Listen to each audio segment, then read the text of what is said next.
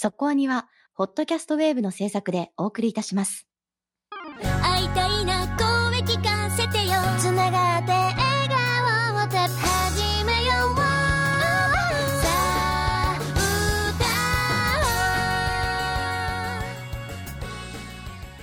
ディープじゃなくそこそこアニメを語るラジオそこアニそこはにはい今週は先週予告しておりました通りインタビュー特集をお届けしますはい、タイガーバニー2です。ゲストは、えーバンダイナムコピクチャーズから尾崎正幸さん、そしてバンダイナムコフィルムワークスから田村和彦さんをお招きしてお話を伺ってまいりました。はい。というわけで尾崎エグゼクティブプロデューサーはなんと数えて11年ぶりのご登場ということでまあ番組も長く続いているなということでびっくりしてしまうんですけれども本当に気さくに今回もお話をいただきましたし結構ね前回のその11年前のインタビューではこんな話しましたよねみたいなことも挙げながらえーインタビューお話を聞かせてもらいましたので今聞いても結構全然面白かったよねあ、昔のやつ僕ね、そこに入る前のやつでしたけど、聞きましたら、もう、のキャラの成り立ちとか、かなり、あそういう風に決まってたのね、みたいな、当時感があってすごい楽しかったですよ。はい。なのでね、まだ聞いてない方は、ぜひそっちも聞いてもらってから、今回のインタビューを聞くと、ああ、この話してるんだなっていうのがわかるんじゃないかなというふうに思います。はい。というわけで行きましょう。今回の特集は、タイガーバニー2です。どうして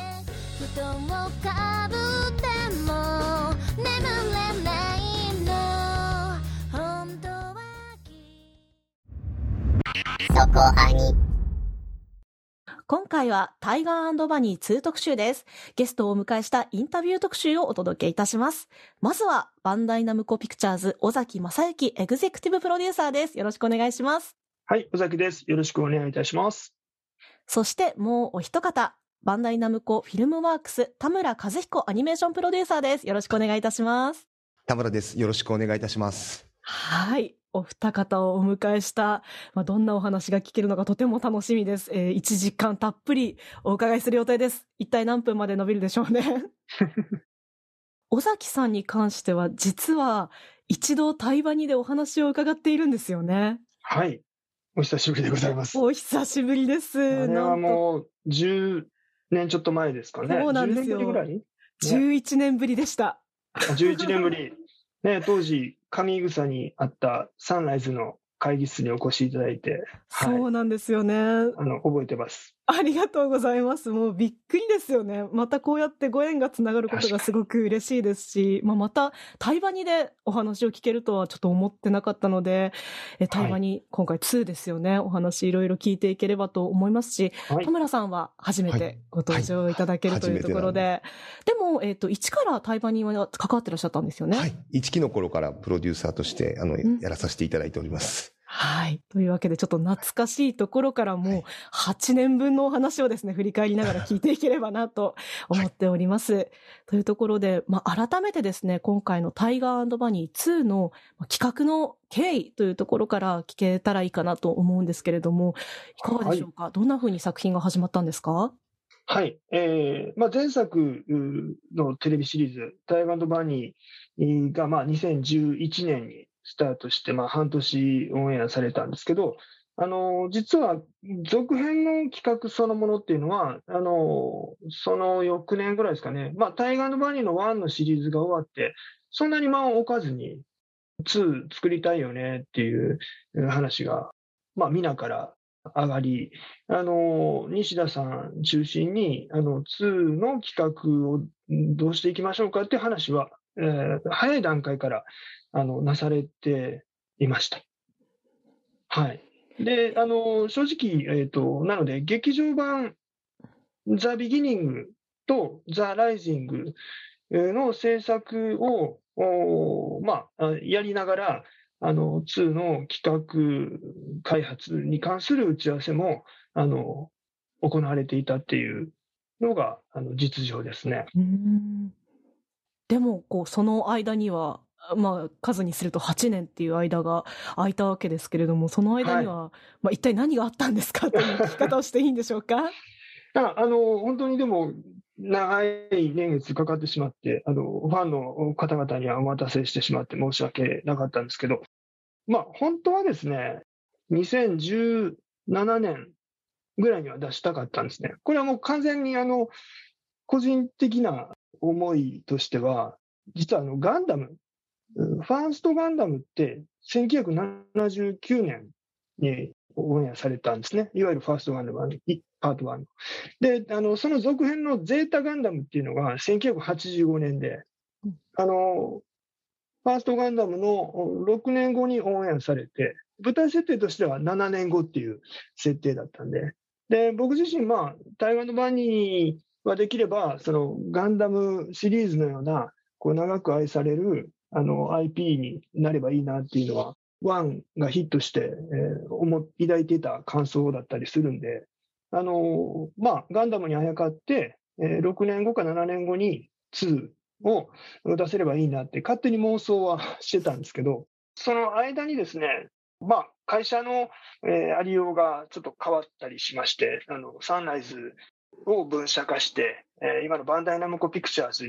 に、を立ち上げたっていうところもあったり、まあ、スタッフ、クリエイター、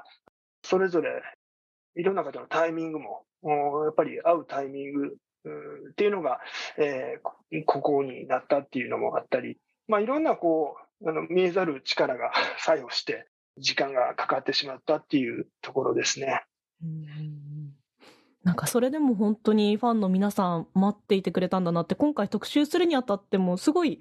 台湾にファンの方々の熱を感じましてあと私知らなかったんですけど結構尾崎さんも田村さんも名物プロデューサー的に愛されてるんだなっていうのを尾ザピーとか見たんですけど。なんかどうですかね、はいはい。ファンの皆さんってみなあのスタッフの皆さんにとってどんな風に映っていたとかどんな存在として支えられていたのかなってちょっと聞いてみたいんですがいかがですか？僕はですね、あの、いろんなイベントとか行った時にですね、やっぱりファンの皆さんがすごい喜んでくれるんですよね。で、そのファンの方のそういうのを見てると、自分ももっと頑張って、この作品盛り上げないとなと思ってて、あの、本当にいつも助けられてます。本当にファンの方々には。本当にありがとうございます。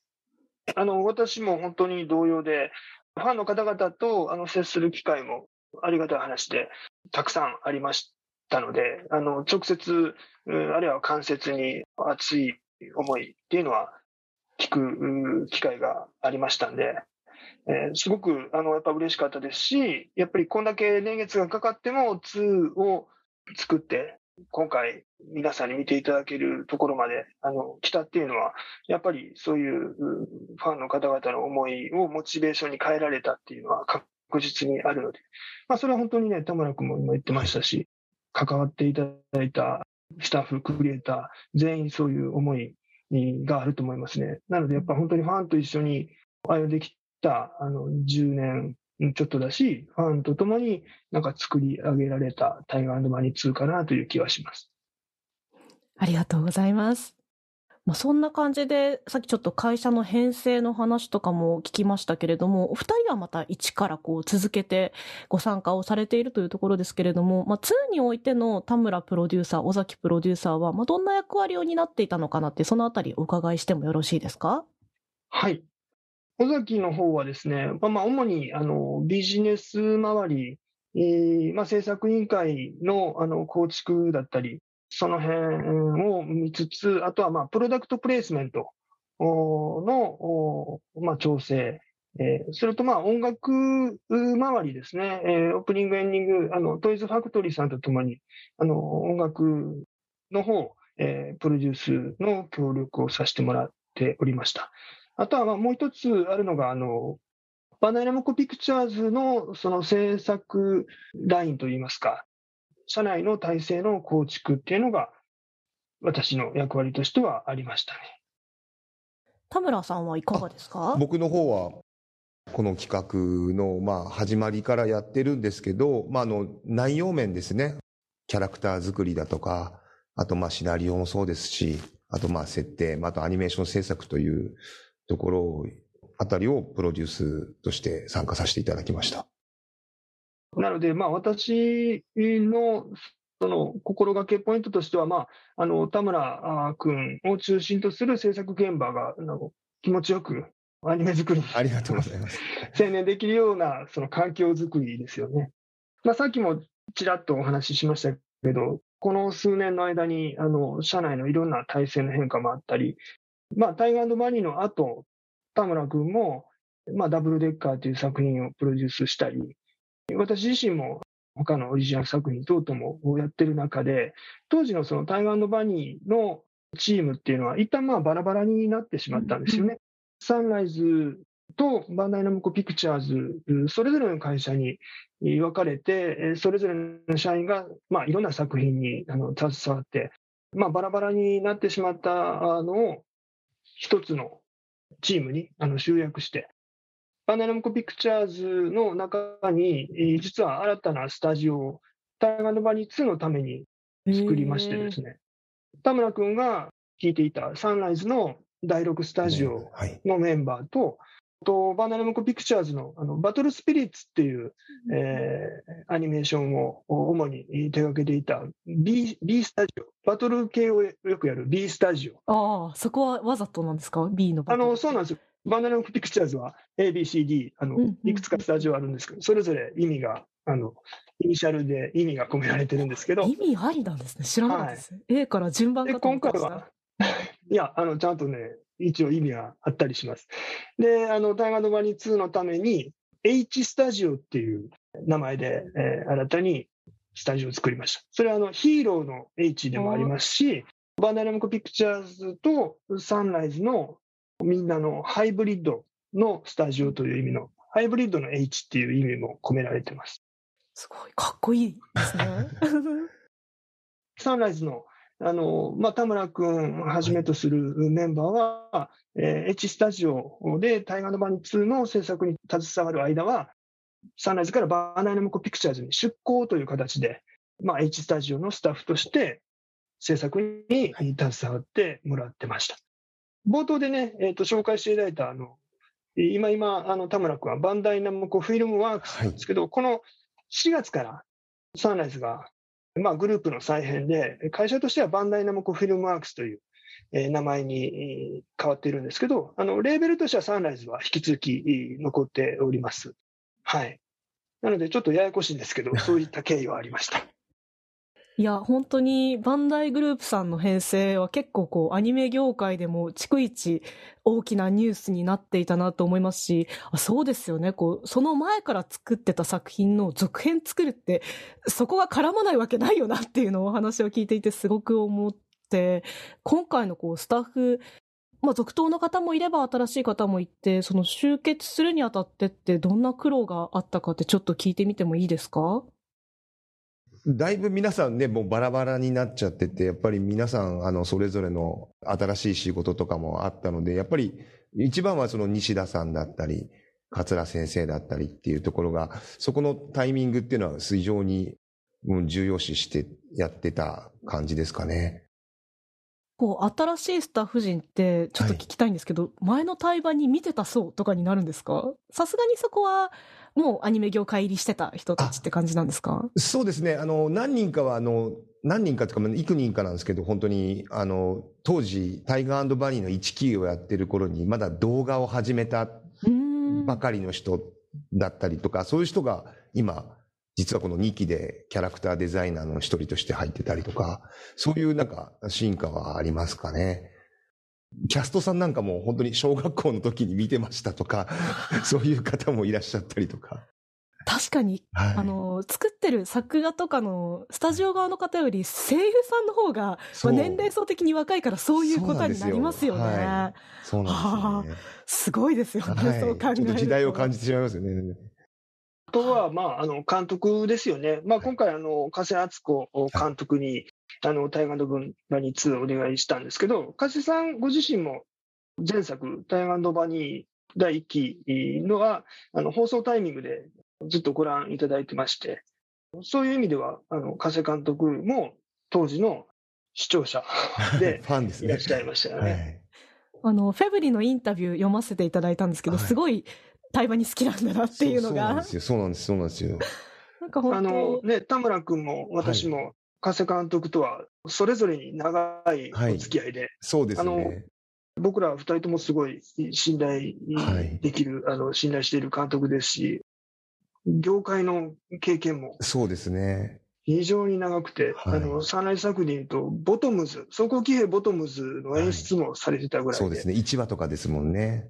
まあ、大先輩で、うんあのいらっしゃるんですけど、本当にあの実力も素晴らしくて、はい。で、大河のバニーへの理解度も、そうなんですよ。そこ、素晴らそうなんですよしいのでね。まあ、は今回は本当に適任かなと思います。2を見てて作品愛みたいなものをもうこの2が8年ぶりに作られること自体からして作品愛なんだろうなと思うんですけい。ど、はい。なんかもうそのあたりをすごく感じたので、はい。そういう裏側を聞けて楽しいですね。8年、あの、ライジング以来ですよね。あの、そうですライジングが。2014年公開でしたよね。そうなんですよ。2014年の2月の8日、あの、大雪の日で、あの、舞台挨拶で各地を移動する、うんしてたんですけど、もうあの、移動しながらどんどんどんどん雪がひどくなってきて、あの、本当に一部の劇場には到着が遅れて、ちょっとファンの方々にも待っていただくとか、かなりあの大変な対応を強いられたのを覚えてますね。で、あれから8年ですよね。なんかイベントならではの ハプニングというか、それ行った人は行った人で結構ラッキーかもですよね。そうかもしれないですね。8年、まあ結果かかってしまったんですけど、途中、まあさっきお話ししたように、あの、いろんなタイミングを探り探りの中で、まあ、かなり、やっぱり気がつくとね、年月を重ねてたっていうのもあって、まあ、途中からは、えとも若干気にしたり気にしなかったり、あの、前作の2011年のえーシシリーズが、あの、うさぎ年えーだったので、まあそういえば、あの、えとが一周、もうすぐ回るぞと。で、本当はまあ、さっき申し上げたように、もうちょっと早いタイミングで、あの、世に出した、作って世に出したかったんですけど、2017年とか18年とか。でもまあ、もっと時間がかかる中で、まあ、せっかくだったら、あの、寅年のタイミング、まあ、逆に言うと寅年までには、あの、えー世に出せればっていう思いも、まあ、あったり、なかったり します。ありがとうございます。先ほどちょっとお二人の役割の部分をお伺いして、尾崎さんはい。といえばやっぱりプロダクトプレイスメントなのかなっていうふうに、まあ、11年前のインタビューでもすごくそのお話ししていただいたな、熱く語っていただいたなっていうふうに覚えているんですけれども、はい。ま。あ、当時とはもう対バニの知名度とかプロダクトプレイスメントってこういうものだっていうもう一発が出た後の協賛募集とかってどういう感じの手応えでしたか？あの正直、えープロダクトプレイスメントおのお募集に関しては、一般公募するかどうか、あの自分の中で迷いがあったんですけど、まあ、タイガーバニーチームの、えー主にプロモーション周りを手掛けるチームがあるんですけど、そのおプロモーション宣伝チームの、それこそ前作、い一視聴者で、その後、バナナムコピクチャーズに入ってくれた若いスタッフの子が、せっかくだから、もう一般公募で幅広く募っちゃいましょうよっていうふうに言ってくれて、で、それで僕自身も、まあ、覚悟が決まったというか、で、えー一般公募をしてみ、えー見たら、まあ、予想を、あの、はるかに超える、合計で300社以上。のお企業の方々から応募いただきまして、まあ、そこは本当にやっぱり10年の重みと、台湾のバニーってこんなに愛されてるんだなっていうのは、実感はしましたね。北海道から沖縄まで。あの、一の頃に日経新聞に広告を打ったっていうお話をお伺いしたと思うんですけれども、はい。まあその時と、えー比較してと言ってはなんですが、なんかどれぐらい、かあ感覚としてはどれぐらい伸びたっていう感じでした？尾崎さん的に。日経広告、当時、あの、15段で全面広告を打たせていただいたんですけど、やっぱりオリジナル作品で、当時はもう知名度ゼロからあのスタートだったので、まあ、今回300社以上の企業さん応募いただいたんですけど、もう本当当時はもうその数分の1えーなかなかなスタートではありましたね。まあ、オリジナルでエッジメイドゼロっていうところもあったんで、ワイルドタイガーの胸だけは、一応サンプルとして、こんなイメージよっていうサンプルで、ガンダムユニコーンのロゴを貼っつけたんへです。え。まあ、あそんなの、裏話が。実はガンダムユニコーンの一作目は、あの、田村君が、はい制作マンとして軸として関わってるんですけど、まあ、ガンダムユニコーンの、あの、えーロゴをサンプルとして、えーワールドタイガーの胸に貼り付けさせてもらったおかげで、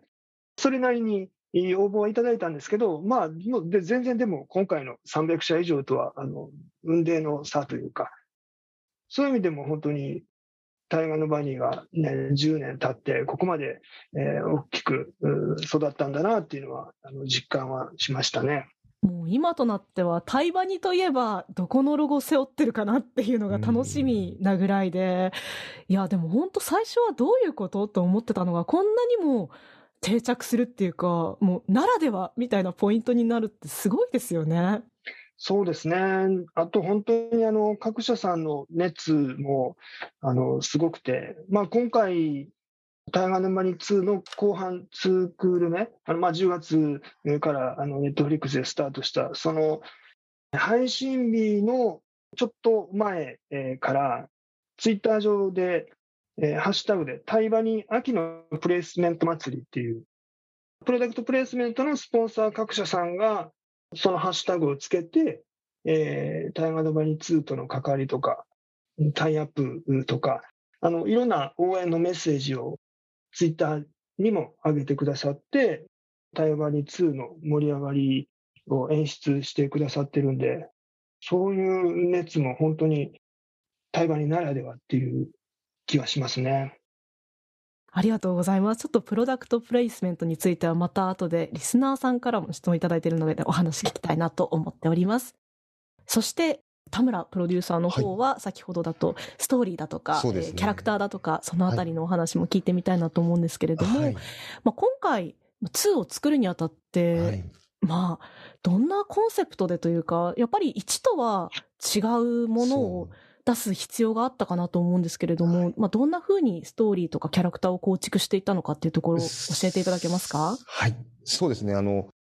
テレビとか、まあ、劇場からだいぶちょっと時間も経っていて、でちょっと時代も変わってきてるじゃないですか。で、多様性の部分っていうか、そういうところを入れることによって、ちょっとこう、注視してですね、ストーリー的にはあの、まあ、あの、バディの本質だったりとか、それぞれのヒーローとはとか、あの、ルナティックとの決着っていうのがまだついてなかったところもあったので、その辺を入れることで、あの、構築していきました。ストーリーは、えっ、と、主にやっぱり西田さんとのご相談ってそうですね。そうですね。西田さんと、また西田さんのチーム、脚本のチームの方々がいらっしゃるので、うんその方たちと、やっぱり、ど、どういった、あの、変化をつけていくかっていうところを相談しながらやってきました。今、多様性っていう言葉が出ましたけど、はい。脚本を練っていたのって何年ぐらい前になるんですか？そうですね。一番初めにブレスト会議をやり始めたのがですね、2017年ぐらい。おお結構前ですね。そうですね。作っちゃふて、作っちゃふてみたいなところもあるんですけど、やっぱり、あの、ちょっと今の時代じゃないんじゃないかとか、あと、このキャラクターがこれだとなんかちょっと変な見見え方しないかみたいなところを調整しながら結構やりましたね。なんかその多様性っていう言葉一つとっても、本当にここ数年だけでもはい結構囚われ方とかそうですね。違うよなっていうふうに思ったりするんですよね。うん。なんかそのあたりってどういうふうに、まあ、2017年っていうのがはい。5年とはいえじゃないですか。そうそうですね。そこっまあて、どういう正ふうに？確に言うと、あの、さっきちょっとあ、そう話ですね。出たように、あの、その前からまあ開発して、はいまあ一旦、あの、本当に西田さんには申し訳なかったんですけど、一旦プロット的な25話の流れをまとめて、えーいただいたんですけど、その後、まあさっきお話ししたようないろいろあって、一旦あの企画自体はペンディングに、えーなったんですよね。なので、それがあの2013年とかに14年、あ、そうですね。そこから、まあ、あの、さっき田村君が言ってくれた2017年に改めて、あの、台湾のバニー2をプロジェクトとして再立ち上げしようというふうになったので、当時、その、2013年とかの西田さんのお考えだったり、お気持ちだったりと、やっぱりそこから数年経た上でのうん。世の中の流れもそうですし、あの、西田さんとか、あるいはまあ吉田絵里香さん、あの、それぞれの方もそれぞれのキャリアを積み重ねてこられたんで、そういったもろもろもあって、それこそ本当多様性、えーっていう部分とかも意識して、多分本作り、シナリオ作りに関しては試行錯誤があったんだろうなっていうのは私自身も思います。脚本をこうお読みになった時の感想とかってどういうふうに思われました？もうどこをもって完成というのは難しいかもしれないんですけど、まあ、こんな方向性でいこうって決めた時は、はい。まあ、どんな気持ちというかどんな決意というかがあったのかってありますかね？そうですね。やっぱり、ね、スケジュールを、やっぱり我々は意識しなきゃいけないところも当然あるんですけど、でも、やっぱりこの、納得してもらうこと、その、監督も含め、あの、西田さんも、たちもそうですし、まあ、桂先生だったりっていう、その、フロント周りの、その、スタッフに対して、納得してもらえるような本になれば、なんか、いいのかなっていうところで、やっぱり叩いてやりましたけど。ちなみにですね、えっ、と、ちょっと聞いてみたいのが、はい。11年前尾崎さんにお話聞いた時は結構、あの、私聞き返して笑っちゃったんですけど、おじさんの話ばっかしてるんですよ。あロックバイソンの話広げすぎだろと思って。あ、あバーナビーより小鉄の話をしてるとあ、か、はいはいはい。ちょっとこう、年齢的には、お上の層、30代、40代の頑張るおじさんたちに向けて作っているっていう感覚があったのかなと思うんですよね。で、こう、対話に実際蓋を開けてみたら結構女性のファンの方がついたりする作品に育っていったのかなと思うんですけれども、今回の制作にあたってそういった客層とかって、どれぐらい意識されましたか？今までと変わってはいないんですよね。うんううんん。まあ、逆に言うと、また、ファン、あの、全く変わってないかといえば変わってないんですけれど、ファンが見る、なんかその方々に届けたいっていう気持ちがあるので、やっぱりファンに喜んでもらえることも、もちろん、あの、考えて作ったものではあります。はい。うんうんうん。なんかそこでちょっと掘り下げたいのが、対話にの本質っていうか、その変わっていない部分って何なんだろうなっていうのと、2を作るにあたって、おのずから変えようとした部分ってどういうものが挙げられますか？今回の2で、やっぱりバディシステムっていうのを対応したんですけど、まあ2だから2人っていうところもあったりとか、まあこれが一番なんでしょう、ドラマが広げられると思ったっていうところがあって、で、またその新しい新キャラ、スバル、トーマス、ラーラという、まあかつての一期のタイガーとバーニーみたいなちょっと雰囲気なキャラクターを入れることによって、あのイメージをつかせることによって、まあキャラの成長、そしてまたヒーローのとはというところのそれぞれのキャラクターの思いっていうか、そういうところが出せたらいいなと思って作りました。うんうんはい。多分あの、テーマ的なところは本当に変わっていなくて、あの、ワンの時もやっぱ絆っていうのが一つテーマとしてありましたし、まあ、今回の台湾バニー2も、あの、絆がテーマであるっていうのは変わってえーいなくて、それがそのバディシステムっていうえーものをあの採用することで、よりその絆っていうテーマを描きやすくなったっていう側面はあると思いますね。あとはまあ当時と十数年前と今、今変わってるのが、そのターゲッティングの分けというか、まあ当時、その男性、えーターゲット、女性ターゲット、あるいはまあ年代別のターゲットとか、あの今もそういうターゲッティングはまあ当然なされるわけなんですけど、あのやっぱり十数年、この世の中の変化として、そのパキッと男性向けとか女性向けっていうものが、よりあのボーダーレスになってきている気はしますね。なので、まあ、10年前、私、おじさん、おじさんって言ってたかもしれないですけど、今に置き換えて言うと、やっぱりお大人っていうことなんだろうなとは思いますね。あのだ男性、女性問わず、あの大人の方々が見て楽しめるアニメーションをっていう、まあ、そのこの部分は、多分台湾の割2も変わっていないかなと思いますね。うんうんうん確かに。おじさんももちろん今回も魅力的だし、本当に新キャラクターで、ターゲットを変えたというよりかは、ターゲットが広がったっていう感覚なのかなっていうふうにお話を聞いていてなおさら思いますね。多分、あの、機動戦士ゼータガンダムの話がさっき出てきましたけど、うんあれでガンダムの世界が広がったのってやっぱカミーユが出てきて、ガムロやシャアだけじゃないぞっていうところが、視点が広がったところだと思うんで、そういう意味でもやっぱり今回トーマスとスバル、ラーラっていう新しい、まあ後輩に当たるキャラクターが増えてきて、で、バーナビーがやっぱり先輩に見えてきたりとかそういうところで、どんどんどんどん、まあ、視点も広がるし、世界も広がるしっていう、その相乗効果が出てるんだと思いますね。ありがとうございます。あの、亀さんおっしゃる通りで、ですね本当にあの、ゼータガンダムでいうところの神指団、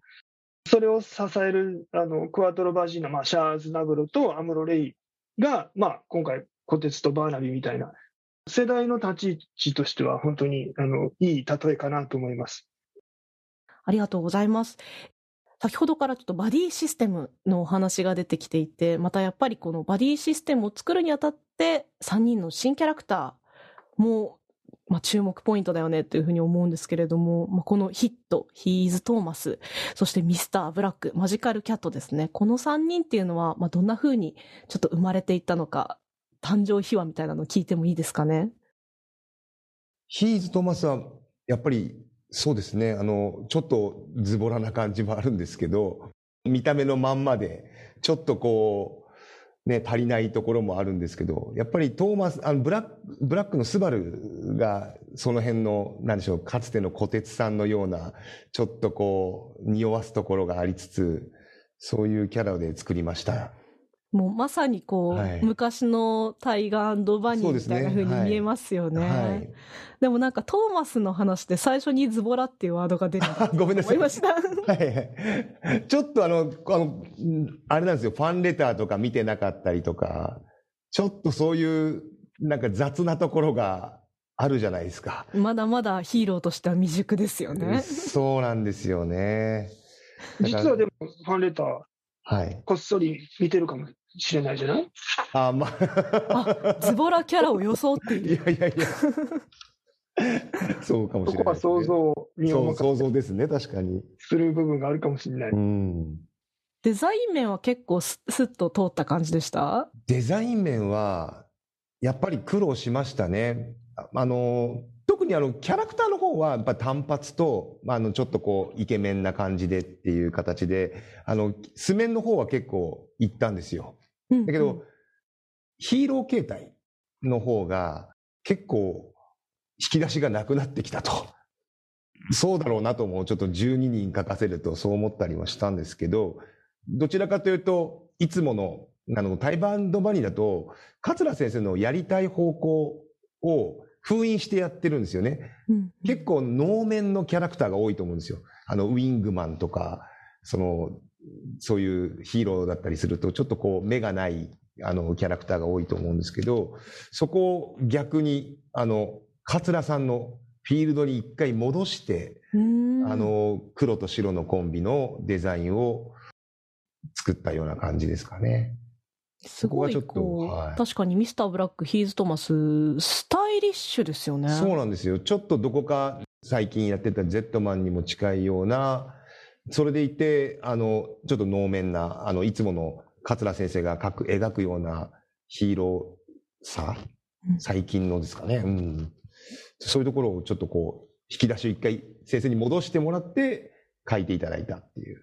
で、ラーラに関しては、もう本当にお菓子、お菓子のイメージなんですよね。あの、お菓子？うんはい。なんて言ったらいいんですかってことですかなんですかね、マカロンみたいな、うんあちょっとこう、綺麗、茶色と黄緑とピンクみたいな、なんか、なんでしょうね、お菓子の可愛らしい感じっていうか、それを含めてデザインに落とし込んで、ちょっとだから茶色だったり、ライムグリーンだったり、ピンクだったりっていう、もう色認識でどうしても我々はこう、一発でわかるキャラクターにしなきゃいけないので、そこら辺をちょっと意識して、で、ドラゴンキットとの相棒になるので、キャットらしさ、うんうん。猫耳というんですかね。そういうところもあの考えて作ってきましたね。今ちょっと、あの、ドラゴンキットの話なんかも出てきましたけれども、はい、まあ、あの、この、この3人が出てきたことで本当、あの、一からの登場キャラクターたちも広がるし、なんか可愛げが あるところもあったりしますけれども、まあ、あの、1のキャラクターはどんな風に変化をつけていこうとプランニングされたとか、まあ、なんか印象に残っているこういう風にしようぜっていう会議とかがあったら聞きたいです。そうですね。あの、やっぱりその新キャラが入ることによって、ちょっとこう、前のヒーローたちが成長せざるを得ないっていうところは、あの、意識して、で、やっぱり一期の頃はみんな、がむしゃらな感じな、感じだったと思うんですけど、やっぱりその、新キャラが入ってくることによって、やっぱり落ち着かなきゃいけないじゃないですか。前のヒーローたちも。だからちょっと一回、虎鉄なんかは、前の一期からすると、俯瞰な見え方をしてるのかなっていうか、うんうんうん我々もちょっとやっぱり年を取ってきて、俯瞰な見え方をしざるを得ないというか。視野が広くなった感じで、すね。余裕ができて。そうですね。なんか、どっちかっていうとダメなおじさんっていう感じで描かれていたのが、本当はにいただただ大人なおじさんになったなっていう感じしますよね。なんですよ。でもそれがまた良くて、またバーナビーもだいぶ変わってるじゃないですか。変わってきたと思うんですだいぶ変わりましたよ。で、そこがやっぱり視聴者に喜んでもらいたいポイントかなっていうのがあって、でそういうところをまあ意識して作りました。いや、でも本当バディシステムってはい。面白いなって思って、い、や、それこそこう、それぞれのペアの話しだすといくらでも広がっちゃうんですけど、まあ、スカイハイの面白いところというか、はい。ちょっとこう、今まで出なかった人間、臭い部分が出てきたりとか、うん。あの、折り紙サイクロンのちょっとめんどくせえところとか、あ そうですね。なんかそういうところが掘り下がるんだなっていうのをすごい。ちょっとこう付け加えてるのはいるんですけど、やっぱりその根拠としては、ちょっと成長と、あの裏側とっていうところがもうちょっと踏み込めたので、そこはあの本当にカス監督はじめ皆さんの本当スタッフのおかげだなと思ってるんですけど。ちなみにこう、お二人がちょっと気に入っているキャラクターのエピソードとかってありますか？あ一期は結構みんなの掘り下げがお当番会みたいな感じだったのかなと思うんですけど、こいつのこういうとこ好きだなみたいなのがあったら教えてください。私は、まあ、今回で言うと、あの、まあ、前作ではね、あの、ロックバイソンの掘り下げ会が あなかなかなかったので、まあ、今回は折り紙ロックという形で、折り紙サイクロンとロックバイソンが掘り下げられたので、第5話かな。あの5話のエピソードはすごいいいなと思いましたね。田村さんはいかがですか？僕もバイソンの回っていうのは、やっぱみんなロックバイソン大好きですね。よかったんですけど、11話で、スバル、トーマス、ラーラっていう3キャラを逃がすシーンがあるんですけど、うんうんうん第一歩だみたいなところで言って、逃がすシーンがあるんですけど、そこがやっぱりこう、痺れましたね。美味しいですよね、はいロックバイソン、本で、当に。加瀬監督もロックバイソンが超好きなんで、ちょっと今回登場シーンが増えてるかもしれないんですけど、もう本当にデザインから何からみんな大好きロックバイソンなんだなっていうのは繋がってるんですね。まあ、タイバニといえばヒーローだけでなくてこう敵のキャラクターも魅力の一つかなというふうに思うんですけれども、今回の2の第1期には結構強い目の敵キャラクターが出てきたなと思います。このあたりの制作についてもお伺いできますか？そうですね、不眼無眼なんですけど、2で、まあ、バディでっていう対峙するような、やっぱり強い敵じゃないとって思ってたんですけど、で、僕もその流れで、桂先生にちょっとイケメンのかっこいい双子ですと、お願いしますと。イケメンは指定だったんですね。そうですね、はいちょっとイケメンにしたかったんですよ。それと、1話の冒頭でどうしてもこう、バーナビーを破壊しなきゃいけないっていうのがあったので、そこのシーンを作るために、ちょっとこういろいろ、やっぱりこう、怖さというか、そこを作っ、作ろうと思ったんですけど、西田さんが、だいぶちょっとこう、変わって、変わってまして、あはい。はい。ある、ある、なんか、お笑い芸人っぽい感じの要素を入れてほしいと言われたんですよ。はい。すごいそんなリクエストがあったんですか、っていう驚きが。え、え、この、この人ですか？みたいな。中学生のまま大人になっちゃったような、あの、キャラクターで、それにまたその芸人さんっぽい感じと、あと、桂さんのあの、絵のビジュアルと、どうしたらいいんだろうって、すごく、あの、困ったんですけど、まあ、音響監督の木村恵里子さんに、どうしても、これはキャストの力も相当必要ですという話をさせていただいて、宮野さんと小野賢章さんと入れていただいて、なんとかこのキャラを成立させていただきました。ということは、そのエッセンスはディレクションで声優のお二人にも話されてらっしゃるそうです、そうです、そうです。もう本当にアドリブありきなところも頼らざるを得ないというか、頼ってしまったというか、はい。今回、あの、印象的だったのは、音響周り、声優さん周りでいうと、グレゴリーっていうキャラクターは、すごく印象的だったんだけど、田村君とね、はい、あの僕あの、かつてケロロ軍曹 一緒にね、そうですね、そうですね。プロデュースしてた時代、はい、まあ、小安さんとは、あの、ね、お付き合いさせていただいてそうですね、総長で、クルル総長で。そう、クルルも相当自由で、あの、その小安さんらしい、いい味わい出してくれてたけど、ね、グレゴリーもね、本当小安さんらしいなと思って、楽しみしてもらったんだけど、やっぱり、グレゴリーを演じるにあたって、小安さんは、アフレコの時も自由だった感じなの？そうですね。あの、鼻歌なんかは雰囲気作っていただいて、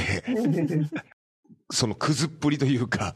そういう、結構ね、本当声優さんで言ったら憎まれちゃうかな可能性もあるじゃないですか。だからそういうところもね、やっぱり演技に頼ってしまった我々っていうのも、このキャラを作るためにっていうところがあって、まあでも相乗効果なんだろうね。そうね。西田さんの脚本、はい、まあ、加瀬さん、木村恵理子さんのディレクションがあった上での、まあ、小安さんの、ね、はい、アドリブ、それぞれがこう、うまく、あの、相乗効果で、ああいうキャラクターになんか消化されたような気がするね。はい、強そうだけど、みんなちょっと今回、狂ってる系ですよね。そうそうなんですよ、そうなんですよ。なかなか、すごい雰囲気を作らないといけないので、その辺は、あの、だいぶキャストさんの力をお借りしたような感じです。いやでもそれでもフガンとムガンの最後の描写とかかなり切なかったですよね。はい、ああ、そうですね。うん、あんな、ね、本当漫才やってるような二人そうそうそうそう。うん、こんなにちょっと悲しくなるんだなっていうふうに思いながら1の最後を見たし、まあ、グレゴリーは私たちはまだ16話までしか見てないので。そうですね。登場したばかりぐらい。はい。今の段階でもだいぶ後々ひどいことになるんだろうなみたいな、片鱗は見えまくってるので楽しみですね。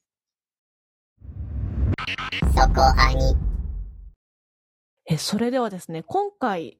そこアニでは、こうやってゲストをお迎えする回で、あの、リスナーの皆さんから質問とか作品に対する感想とかを募集したりするんですけれども、質問を募集したところ、たくさんの台湾にファンの皆さんからの質問が届きました。え今回ちょっとできる限りお答えいただきたいなというふうに思いますので、それでは一つ一つお読みしていきますね。では、えー、最初は和子さんからいただきました。ありがとうございます。今回、プレイスメント企業の各社に非常に対話にファンが多くいたように思います。これは担当者がファンだな。これは作品のネームバリューを活かして、まさにプレイスメント先として応募してきたな、などを感じたことはあったでしょうかえー、そして、プロデューサーの仕事で一番苦労したところはどこでしょうかえー、キャラクターに対する質問で、ニコライ・ブラーへの能力発動、解除のトリガーは何でしょうかという、いろいろ質問いただきました。ありがとうございます。はい。あの、プレイスメントに関して、あの、私からお答えいたしますね。一般公募させていただいたわけなんですけど、実は公募の条件に、応募動機をあのきっちり書いてくださいというふうに設けさせていただきましたので、そこに非常にあの愛あるコメントが溢れておりましたので、各プレイスメント企業のご担当の方々、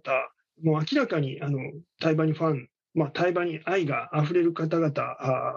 が多かったですね。応募の際に、希望するあのヒーロー、えー、を書いてくださいっていうのもあの設けさせていただいたんですけど、当然ね、ワイルドタイガーだったり、あのバーナビー・ブルックス・ジュニア希望される会社さんも多かったんですけど、本当にこちらの想像を超えて、ほぼ全ヒーロー、かなりな企業さんが希望されてて、で印象的だったのが、あのロックバイソンと折り紙サイクロン限定の企業さんがすごく多くて、へ。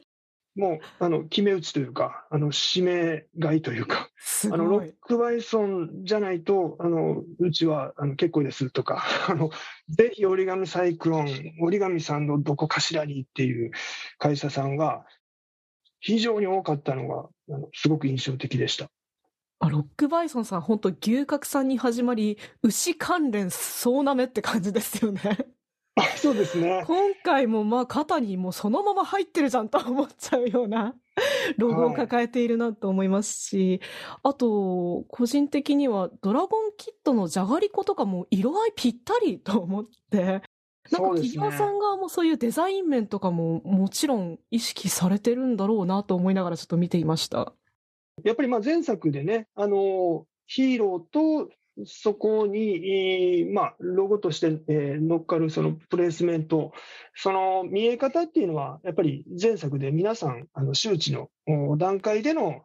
今回、タイガーバニー2の、えー公募でしたんで、各社さん、やっぱりあるビジョン、イメージが終わりの前提での、まあ、お話し合いで、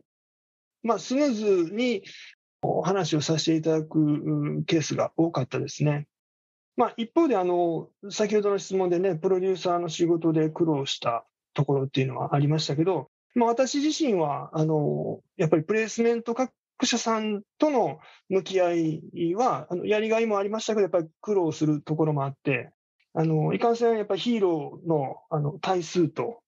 貼り付けられる部位、箇所にも限界があるので、やっぱり300社以上の方々、あのね、全社さんあの乗っかっていただければよかったんですけど、物理的な 制約があって、デザインのバランスとか、ヒーローイメージと企業様のご希望されるあのヒーロー、そのあたりのマッチング等々は、あの本当に、まあ、現場のあのプロモーションチームのみんながあのすごく、えー根気強く向き合ってくれて、頑張ってくれて、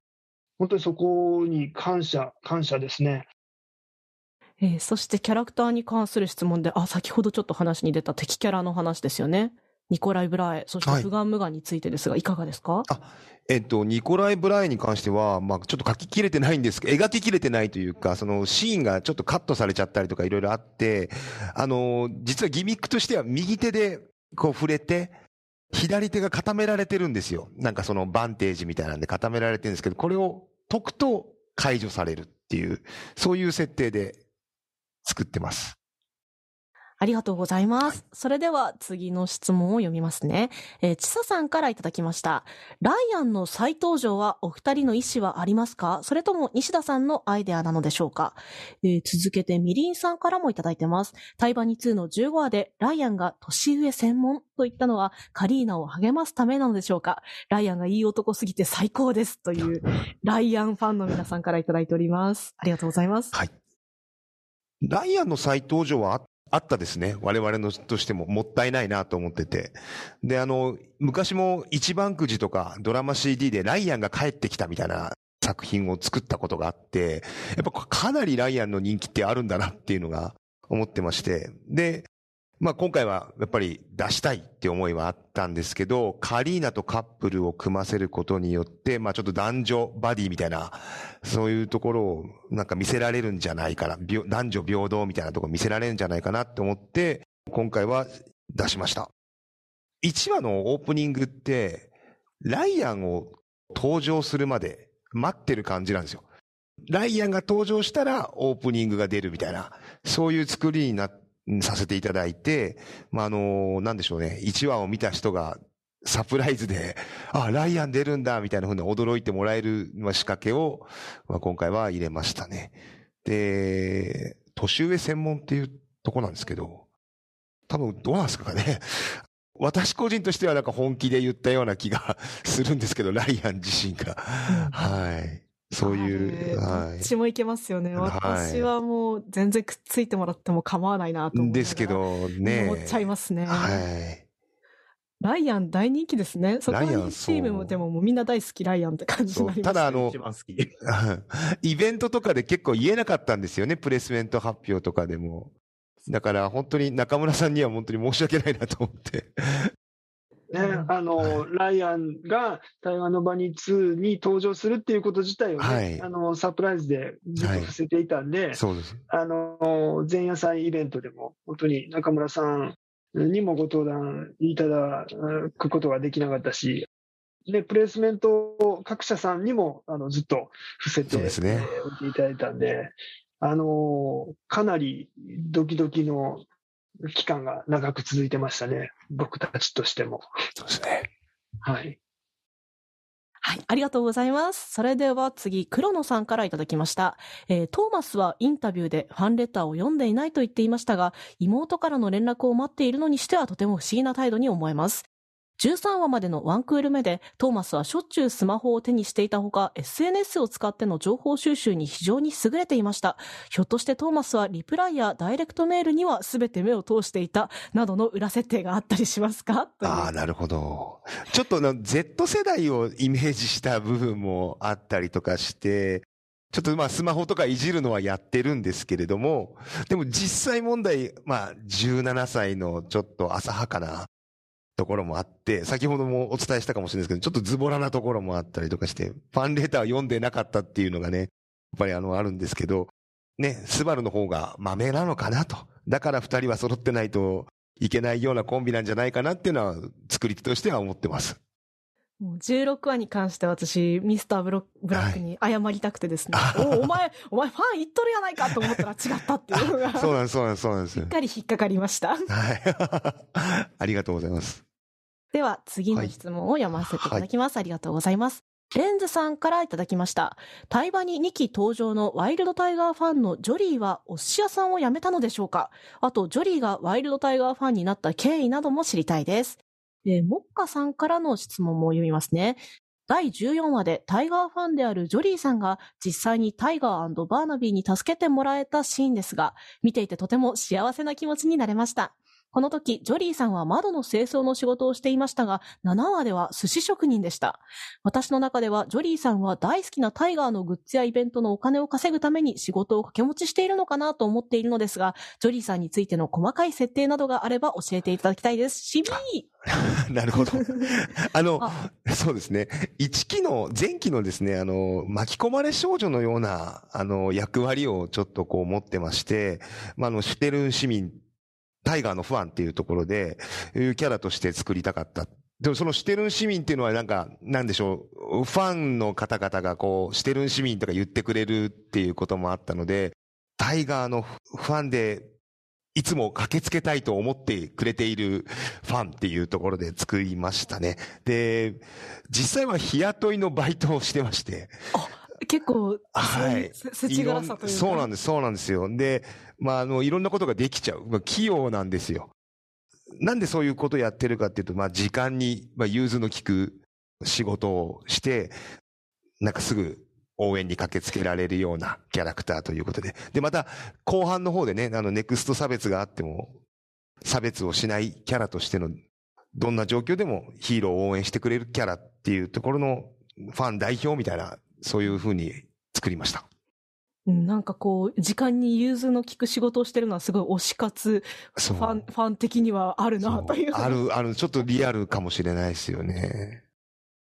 そのシュテルン市民の流れでもう一つコメント読みますね。湯島さんからのコメントです。タイバニ2ではタイガーファンのジョリーさんや4話のイベントで質問するスカイハイやバーナビーのファンなどヒーローファンの描写が前作よりも増えているように感じました。シュテルンビルト市民たちの様子を知ることができて楽しいです。こういった描写は意識して増やしたのでしょうか？という質問もいただいています。ファンの皆さんに、なんか、シュテルン市民というなんかこう文化を作ってもらったんですよね。あの、1期の時にはそういうのまだゼロベースだったのでなかったんですけど、でこの作品をやっぱりこう盛り上げていただいて、ファンがこういてくれたからこそ違う角度でも描きたくなったというか、きっとこの中にファンがいるだろうみたいな想像しながらあの増やしましたね。で、本当に、あのね、アニメと現実の地続き感が、そうですねね、象徴されてるというか、この10年間を踏まえて、我々の中にも自然とやっぱりそういう意識、あの、シュテルンビルトと現実とが、こう地続きになるような意識が、多分フィルムにも反映されたんだな、とはい。いうふうには、えー思います。僕、尾崎が個人的に田村君、はい現場のこう雰囲気ちょっと聞きたいなと思ってた。はい、はい。本編の中でさ、はいあの、ライアンのファンって、はい。マッチョな男性が多いよね。こあういう現場の、あの、どういう経緯でこあ。うなんでしょうね、あれは。ちょっとあのカットだけですよね、あのなと思ったんだ、けどあの、そうそうそうそうそう。プロレス好きみたいな、どこの段階でああなったかはあれですけど、やっぱり、ブルーローズとの対比なんですかね？なるほど。か、加瀬さんは好きですよ、すごい。プロレスみたいな、ああいう、ウォーみたいなのが。ライアンはいと。いうキャラクターと、あの、ライアン好きのそのファン、はいあ。の、微笑ましいなと思って 見ておりました。ありがとうございます。ライアンファンって女性な気がしますけど、ちょっと意外ですよね。でちょっともなんか、ライアン結構男はね、好きになりやすいよ、あうんうん。のキャラクターは。そうだし、男ファンがいるっていうことが嬉し、嬉しくなる感じがする。うん。ね、もちろんねね。女性のファンも多いんだろうけど、まあ、本編の中では、あの、ああいう形でね、そうですね。まあちょっと男女平等なところもちょっと描きたかった部分もあったので、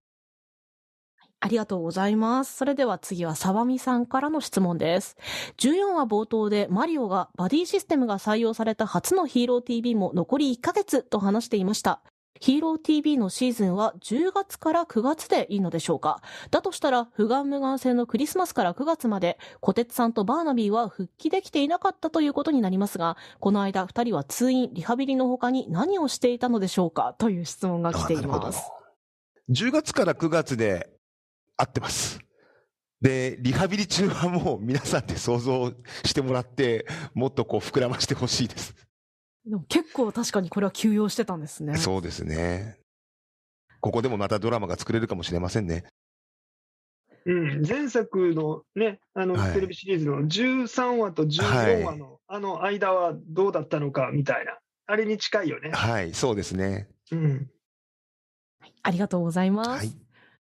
えー次はじゃあトッピーさんからの質問を読みますね。えー第14話以降でやたらハッピー人形があるのはなぜでしょうか？マッティアとバーナビーはどれぐらいの頻度で電話をしているのでしょうか？第15話でグレゴリーが歌っている花歌は何ていう曲でしょうか？後半は C パートが入っている回と入っていない回に明確な理由はありますか？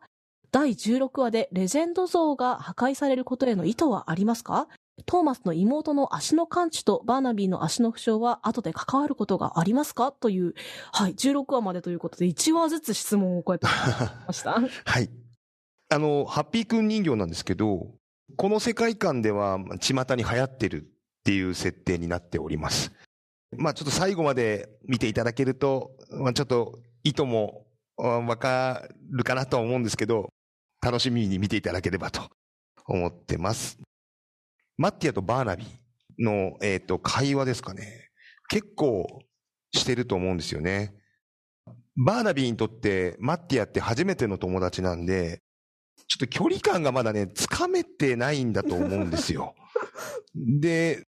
ね、話してる内容も、たくさんなんかこの小鉄さんの自慢話みたいな、なんかこ今日会った小鉄さんみたいな話をしちゃってるので、まあ、ちょっとどうなのかなっていうのは 思っているんですけれども、そんな回答でもよろしいですいや、かね。もう、マッティアめちゃめちゃいいやつですよね。そうですね。私はマッティアのことも最初は疑ってしまいました。本当ですか？こいつ、絶対悪いやつやと思ってました。はい。次がグレゴリーなんですかね。こちらはもう本当に先ほどもお伝えした通り、あの、アドリブで小安さんに助けてもらって、もう小安さんがいないと成立しないので、歌に関しても小安さんのオリジナルというか、アドリブの歌です、みたいなとこです。はい。C パートは、特に計算してたわけじゃないですけど、物語的に引きを作らなきゃいけない話数は C, C パートを入れたりとか、シナリオによってだいぶ変わってきます。あの、ちなみに前作のテレビシリーズは、あの、あえてフォーマットとして、はいあの C パートを作ろうというふうに決めて、まあ25話やってきはしたんですけど、まあ前作踏まえて多分ね、台湾の場に2では臨機応変にはいその辺対応していったというところだと思います。前作の3話っていうところが、あの、フォートレスタワーっていうところが出てくるんですよ。レジェンド像が破壊さされそうになるのを守ってるんですよね。で、今回のその16話で破壊されてしまうっていうのは、ちょっと、一期で二人が守った感っていうところを、で、二期では壊されるっていうことで、パニック感をより多く見せているシーンになります。なかなかちょっと深読みかなと思いますけど、トーマスの妹の足とバーナビーの足の負傷は後で関わることありますか？というあ、妹ですね。その線もありますね。ありがとうございます。えでは次、モナミさんですかね？いただ,、い、ただきました。ありがとうございます。えー第14話、チックショーのシーン、えーヒーローズの息の合ったツッコミにニヤニヤしています。えーキャストの皆さん、それぞれ別撮りだったのでしょうか？もし西田さんからの演出アドバイスがあったら教えてください。えーパート2のエンディング、シュテルンビルトやヒーロースーツが幻想的に描かれて印象的です。パート1、パート2のエンディング制作裏話があれば教えてください。という質問です。はい。まずじゃあ、チックショーのところなんですかね。ここはもう収録自体が、まあコロナの真っ只中っていうところもあったので、まあし別撮りですね。うんはい。ほぼ、森田さんと平田さんのニュアンスで、あの、この舞台劇というか、あの、作ったんですけど、台本では畜生だったんですよ。ちっちゃい「つ」はなかったんですねそうなんですそうなんですこで、平田さんがやっぱりこの、小鉄のう芝居っていうか、このす寸劇というか、そこを面白くしてくださって、で、チックショーみたいな感じで していただいて、で、その、まあ、もう平田さん、森田さんが一番最初に別撮りでも撮るんですけど、そこでこう引っ張ってもらいつつ、キャストのみんながこう、面白おかしくこう、言ってるんですけど、最後に、の森田さんが、失礼します、みたいな普通の、素の森田さんの、あの、バーナビーもあったりとか、ちょっとこう、楽しい芝居は本当にキャストの皆さんと作っていただいたような感じで、ニサさんもこれで OK していただいたので、本当にありがたかったです。結構バディごとに別撮りみたいな感じで、はいあそうですねバディは一緒に？はいうん。すごいかかりました、時間が。えーそしてエンディングですね、はい。エンディングは、あの、このいパート1、パート2ともに、あの、北村正樹さんっていう演出の方がいらっしゃるんですけど、その方にやってもらってて、あの、ネタ出しのブレスト会議で、で、その時もやっぱりコロナの影響があって、だからみんなでなんかこう、キャンプとか行きたいよね、みたいな 話があって、で、一期目のあの、エンディングは、そのキャンプでみんなが仲良くしているような、あれが面白いんじゃないかっていうところで、キャンプにさせていただきました。パート2なんですけど、やっぱりこう、パート2のエンディングは、今回の2としてラストにもなるので、まあちょっとビジュアルを重視した作りにしたいなっていうふうに考えていて、ちょっと星の隅かでこう、手をつつなぐシーンがあるんですよね。1期のあのエンディングで。掴むシーンがあるんですけど、あんなようなカットがまた作りたいなと思ってて、で、今回はあの、ハイタッチという感じで作りましたね。あとだから、今できるその撮影処理とか、背景の色味とかっていう、とにかくもう綺麗な夕焼けとグレーのグラデーション、フレア効果とかあるんですけど、そういうのの馴染みを頑張って作ったエンディングです。はい。あの、今回のね、後半、まあ、はいパート2のエンディングのビジュアルは、すごい、あの、よくできてるな、というふうに、僕も思います。あの根底を拝見して、はい。僕、あの、現場に聞いたのよ。このタイガーとバーナビーは、どういう設定で、どういう時間軸で、どういう場面を描いてえーいるのか、あの、聞いたんですけど、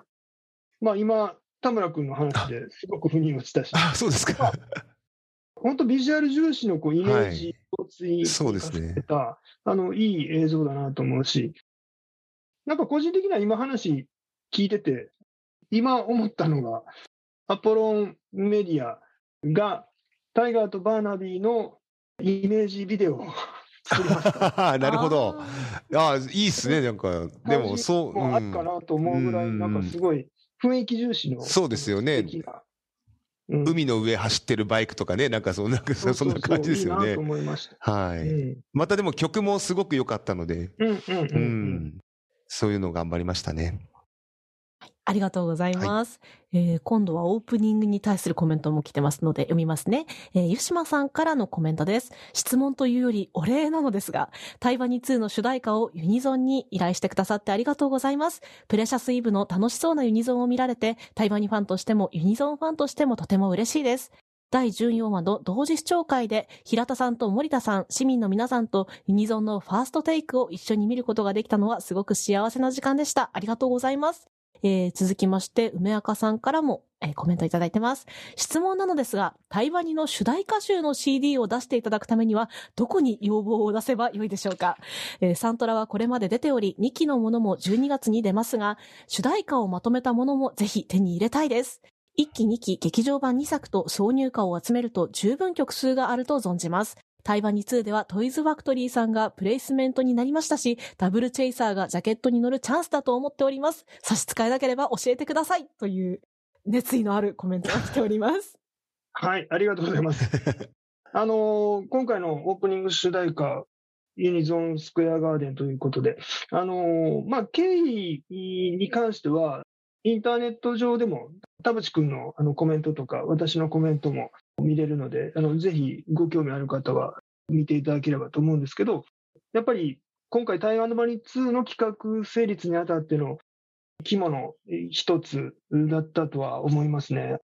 すごく悩んだところでもあるんですけど、あのトイズファクトリーの、まあ、役員の方、A&R の方とも時間かけてディスカッションさせていただいて、まあ、結果、本当にあの田淵君に受けていただいて、作品にとってすごく、ね、ファンの方々にとっても良かったかなというふうに思います。プレシャスイブでね、えーとユニゾンスクエアガーデン、まあ、ミニライブ、メドレーっていう形で演奏してくださったんですけど、あの僕自身もあの田淵君、斉藤君、鈴木君の嬉しそうな姿が見れて、特に鈴木君は普段あの部長面なんですけど、本当に演奏中はいつも嬉しそうなんで、見てるこっちも幸せな気分になれました。あと、あの、今回のオープニングのカレルド・プラウド・フィエスタは、カラオケで歌う際は、田村君も注意した方がいいよ。はいめちゃめちゃ難しいから。いや、難しいと思いますよ。これちょっとね、本当に、僕先日、一回だけあの歌ったんですけど、えー歌ったんですね。なかなか、なかなかでしたね。オリオンうーんよりも、まあ、まだ歌い慣れてないだけかもしれないですけど、オリオンなぞるよりも、かなり難易度が高い気が、個人的にはします。皆さん、ご注意ください。はい。わかりました。えそして、こう主題歌集が欲しいというコメント来てますが、いかがですか？はい。あの、こちらも本当にありがとうございます。ぜひですね、もう要望をあの出していただければ、より実現につながると思うんで、出し先はですね、あの、私が今、あの、兼務しているバンダイナムコミュージックライブという、この4月から新しく立ち上がった会社があるんですけど、バンダイナムコミュージックライブにお声を寄せていただければと思います。おっしゃる通り、前作の1期で4曲、オープニング2曲、エンディング2曲で、今回の2期が3曲。で、ビギニングのリアナブルー、ライジングのハーモナイズド、あとは、まあ、あのブルーローズの Go Next My Song お疲れ様。プレシャスイブでメドレーに入っていたユニゾンの I Wanna Believe 夜を行くとか加えると10多分数曲になると思うんで、まあもちろんあのトイズファクトリーさんだったり、まあ各アーティストの方々、クリエイターの方々の確認、調整が必要ですし、すぐじゃあリリースしようっていうふうにはなかなかならないと思うんですけど、声を寄せていただいて、ちゃんと丁寧に進めれば、実現可能性は十分あると思うので、ぜひ長い目で見守っていただければありがたいです。よろしくお願いいたします。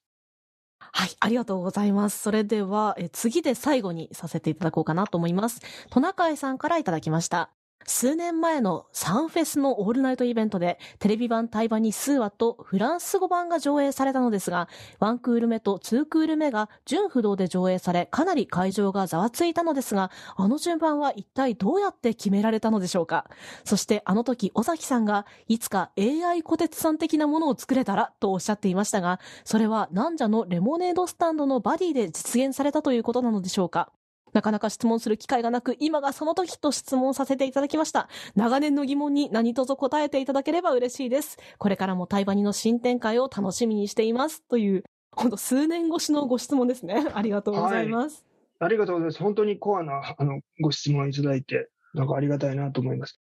これ、おっしゃってるサンライズフェスティバルは、2016年のサンフェスのことだと思うんですけど、あの、2016年はですね、あの、ザ・サウンド・オブ・タイムバニー2016という、池さんが指揮をされる、あの、まあ、オーケストラコンサートがあった年で、まあ、そのプロモーションを兼ねて、まあ、サンフェスでイベント上映したというところがあって、基本的にはですね、ザ・サウンド・オブ・タイムバニーにつながるようなエピソードというところで、14話をまずチョイスしました。14話は、タイガーとバーナビー、あとブルーローズが BTB というグループ、ユニットを組んで、あの、夏の恋はお疲れ様を初披露する回なんですけど、オーケストラコンサートでも夏の恋はお疲れ様をに絡んだ演奏があったりしたので、そういう意味であの14話をチョイスしまして、かつ、まあ、せっかくなんで、えー、ちょっと毛色の違った、変わった見せ方をしたいなと思って、フランス語版の吹き替えを字幕なしで上映させていただきました。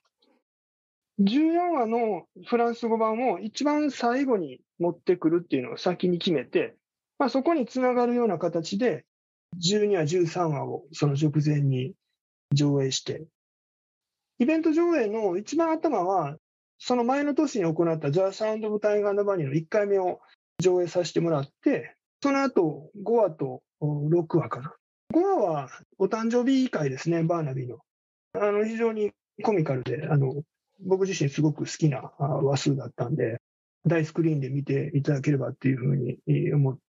でその後6話を、ルナティック初登場会かな？という感じで、あの、それぞれこう、ある意図を持ってスタッフと話し合いながら、えー、記念させていただいたセットリストでございました。はい。あと、えっ、ー、と、AI ですね。この間行われたあの、ナンジャータウンのレモネードスタンド。まあ、あくまでもあれ、インタラクティブカフェという形で、まあ、インタラクティブ性はあったんですけど、AI の技術は使っていないので、あの、僕自身が、まあ、いずれやりたいなと思ってる AI に関してはまだ実現できて、えー、おりません。10年ぐらい前に、プライベートヒーローっていうスマホアプリ、インタラクティブ性のあるあのアプリもあったんですけど、あれもまあ AI っていうわけではなかったので、なのでまあ今今 AI の技術がどんどん進化しているんで、いずれ本当にできればなっていうのはまだ思い続けております。はい。ありがとうございます。えー、ということで、今回本当にたくさんの質問とか、熱い感想とかもお送りいただきまして、本当にたくさんの方読めなかったと思います。ごめんなさい。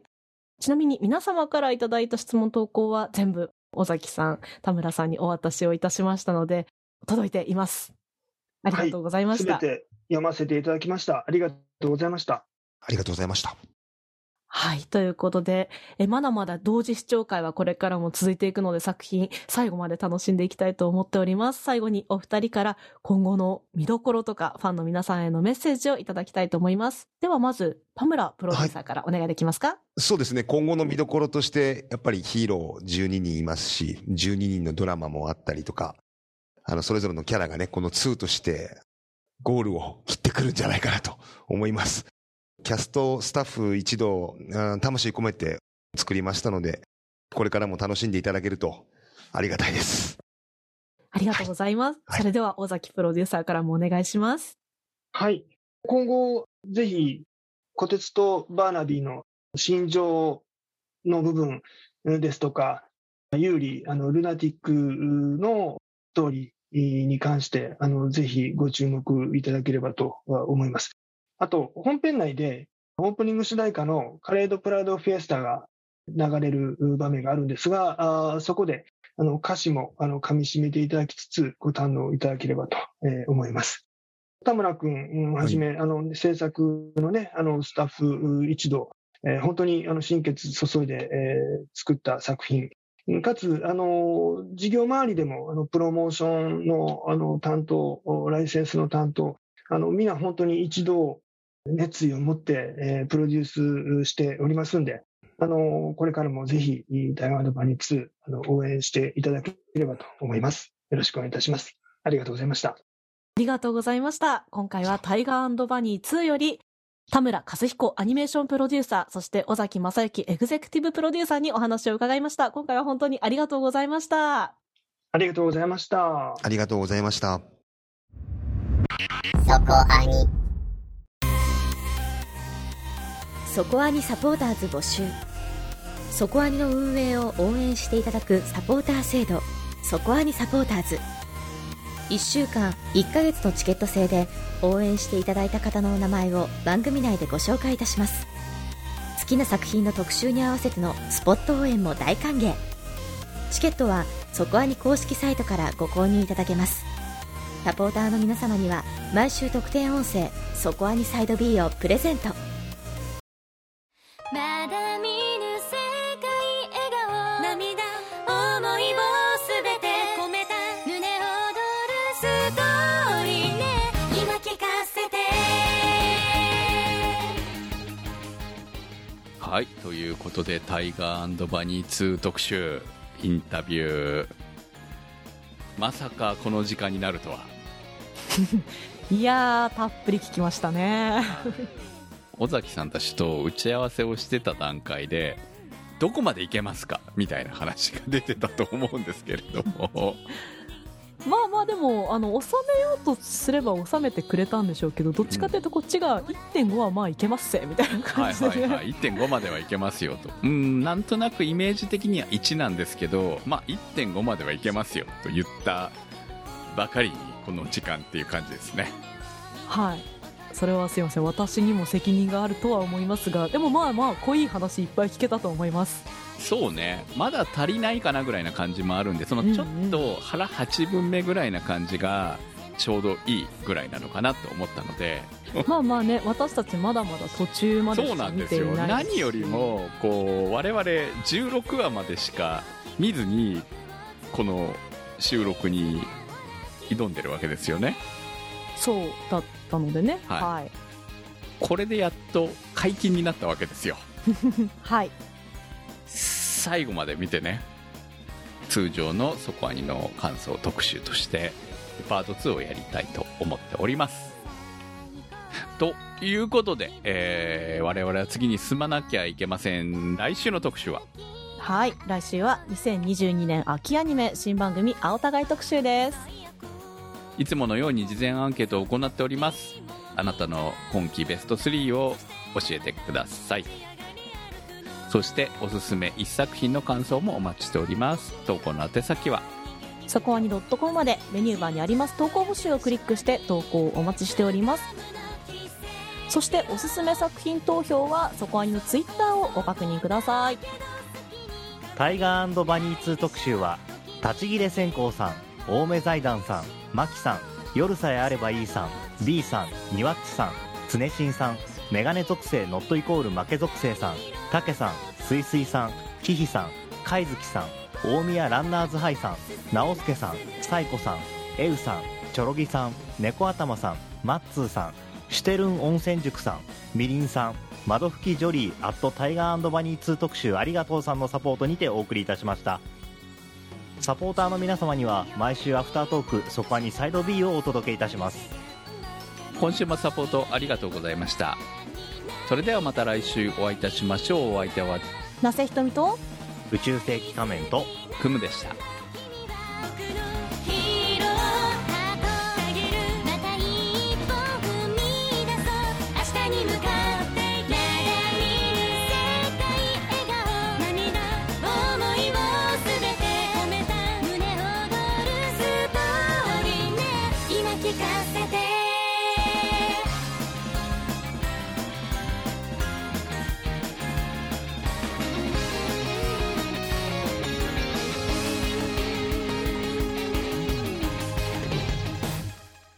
そこアには、ホットキャストウェーブの制作でお送りいたしました。